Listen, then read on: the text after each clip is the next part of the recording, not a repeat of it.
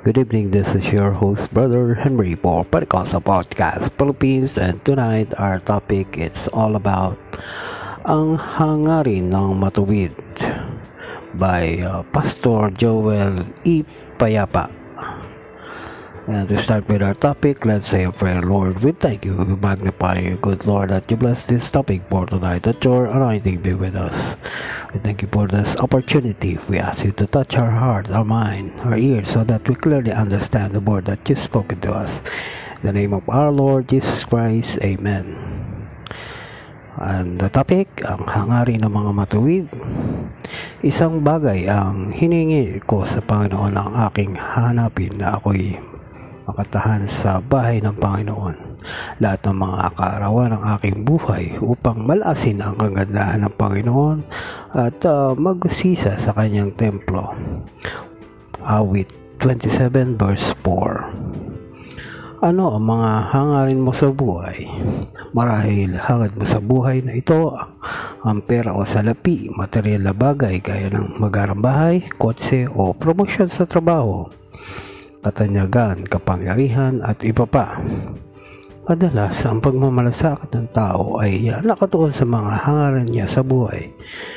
Kaya kung mas matayog ang mga hangarin, mas marami ang mga pagsusumakit.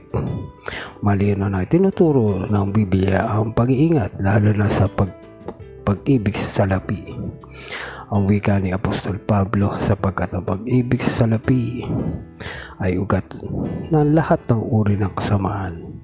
Ang ilang nagnanasa rito ay napapalayo sa pananampalataya at tinusok ang kanilang mga sarili ng maraming kalungkutan. Unang Timoteo 6 verse 10 Sometimes we feel like we are guilty of loving money more than God. Kahit hindi natin aminin, minsan ito ay parang totoo, di ba? So, labo ba ang money? Well, if your attachment to the material wealth and treasure it is so strong, then you got to think about it over and over again. Remember that God is able, yes, He is, to do exceeding, uh, exceeding abundantly above that we ask or think. Episode 3 verse 20 Kaya ng Diyos na ipagkaloob sa atin ang ating mga pangangailangan sa buhay. Ang mga sumusunod ay mga dahilan kung bakit hindi dapat umibig ang tao sa salapi o pera. Una, ang pag-ibig ng tao sa pera ay gulat ng lahat ng uri ng kasamaan lahat ay gagawin ng tao kahit ito ay labag sa mata ng Diyos at tao upang magkamal ng naparaming salapi.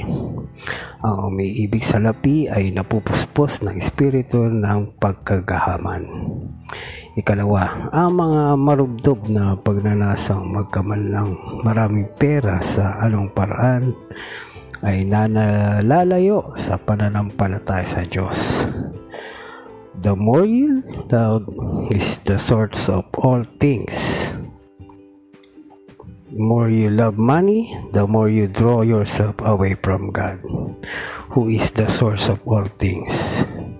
Dapat maghinay-hinay mga tatay sa paghahanap ng material na kita o salapi dahil baka mapalayo ang kanilang puso sa Diyos nararapat nilang isipin palagi na ang Diyos ang may-ari ng lahat ng bagay kasama na ang salapi.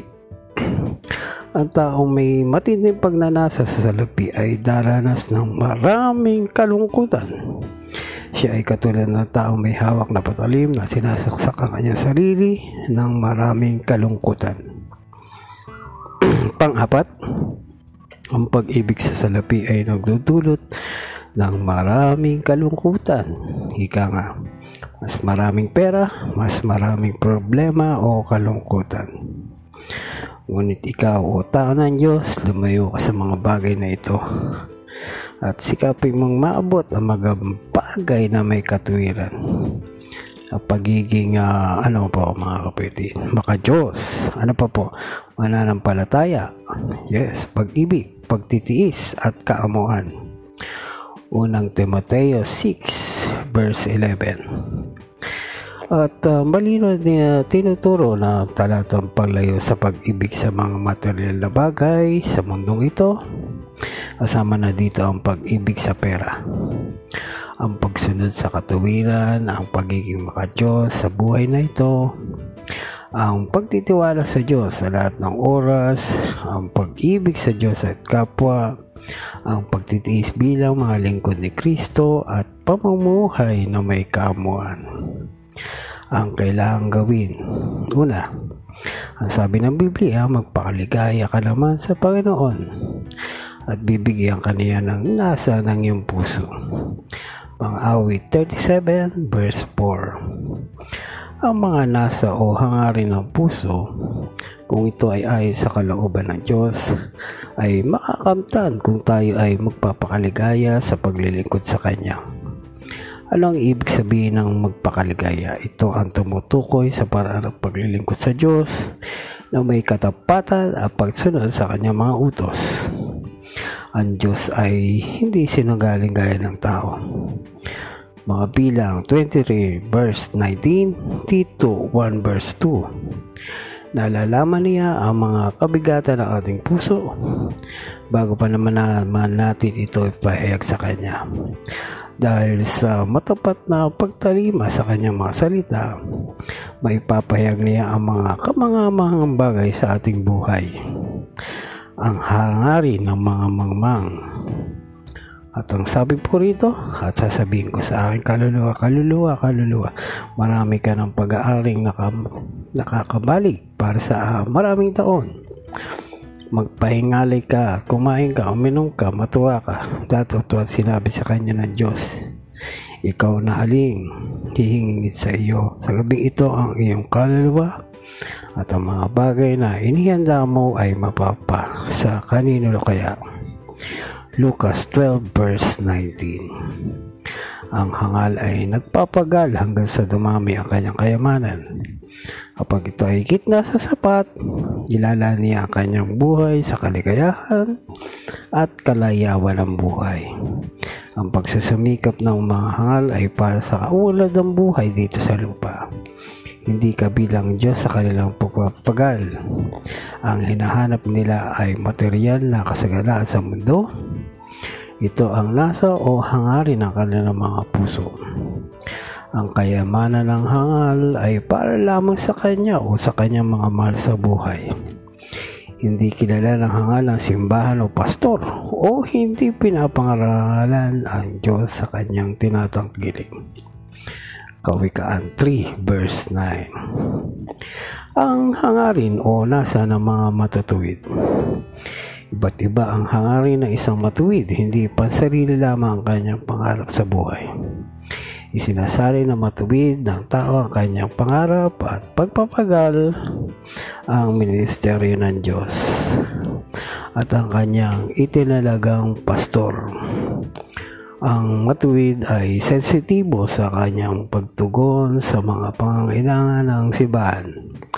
Ang matuwid ay nagsusumikap upang magampanan ang mga gawaing nakalulugod sa Diyos. Ang takot na masama ay darating sa kanya. At ang nang nasa ng matuwid ay ipagkakaloob.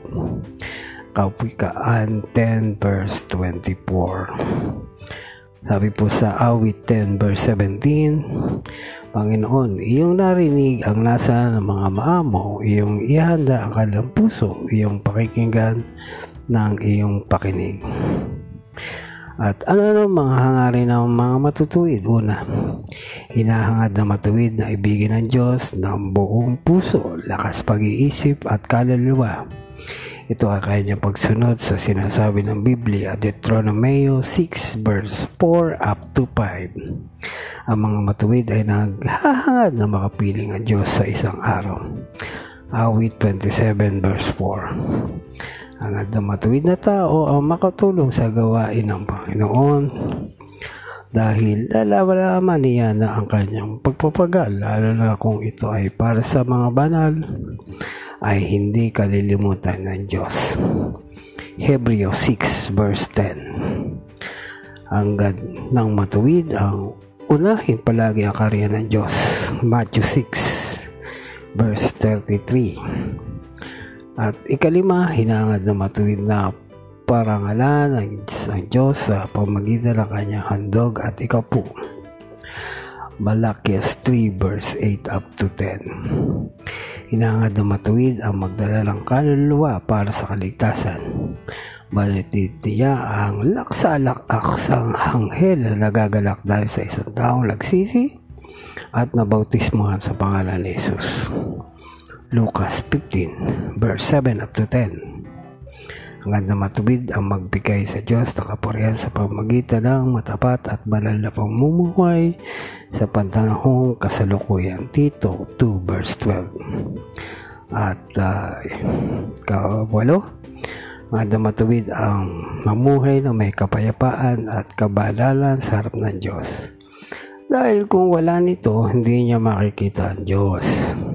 Hebreo 12.14 Number 9 Hangad na matuwid na magliwanag palagi ang kanyang buhay sa pamamagitan ng mabuting patotoong na ipahayag sa araw-araw. Sa ganitong paraan, nabibigyan niya ng kaluwalhatian ng Diyos. Matthew 5 verse 16 So, yun po, no? Sana may makakuha po tayo sa mga hangarin ng mga matatuwid. Dahil naman po niyo likod, Brother Henry for Pentecostal Podcast Philippines. Magandang gabi po. At uh, maraming salamat po. Ang next topic po natin bukas ay Adam, where art thou? Thank you very much. Good night. God bless. Bye-bye.